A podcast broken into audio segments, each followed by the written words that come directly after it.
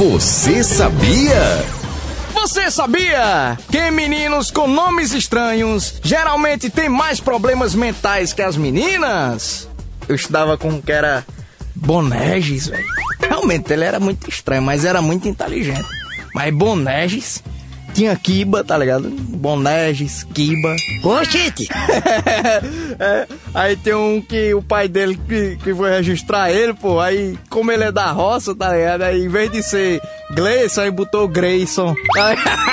Ave Maria! Diz que a mulher pergunta do cartório, tem certeza que é assim o nome? É assim mesmo, mas deixa que era. Se era colocar Gleison ou Grace, tá ligado? Aí saiu no cartório como um Grayson. Ou tinha de Barrão, tá ligado? Barrão é foda. barrão, hein? Você vai apelidar, tem Barrão, aí Barrãozinho, ou então Bar. é um apelido, pessoal que abreviar, ei Bar. um cara com apelido de Bar é foda. Barrão não era um, um apóstolo, pô, de, de- de- da época da Bíblia? Se lembra não, de Barro? Não, não sei não.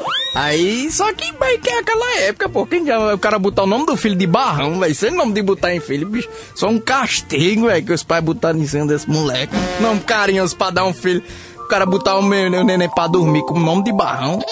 Ô, meu filhinho barrão. Quer mamadeira? Quer barrão? Eita, diabo. Na chamada da escola, é todo mundo, né? Com nome bonitinho. Ricardo, James, Alexander, é, James, Barrão. Você sabia?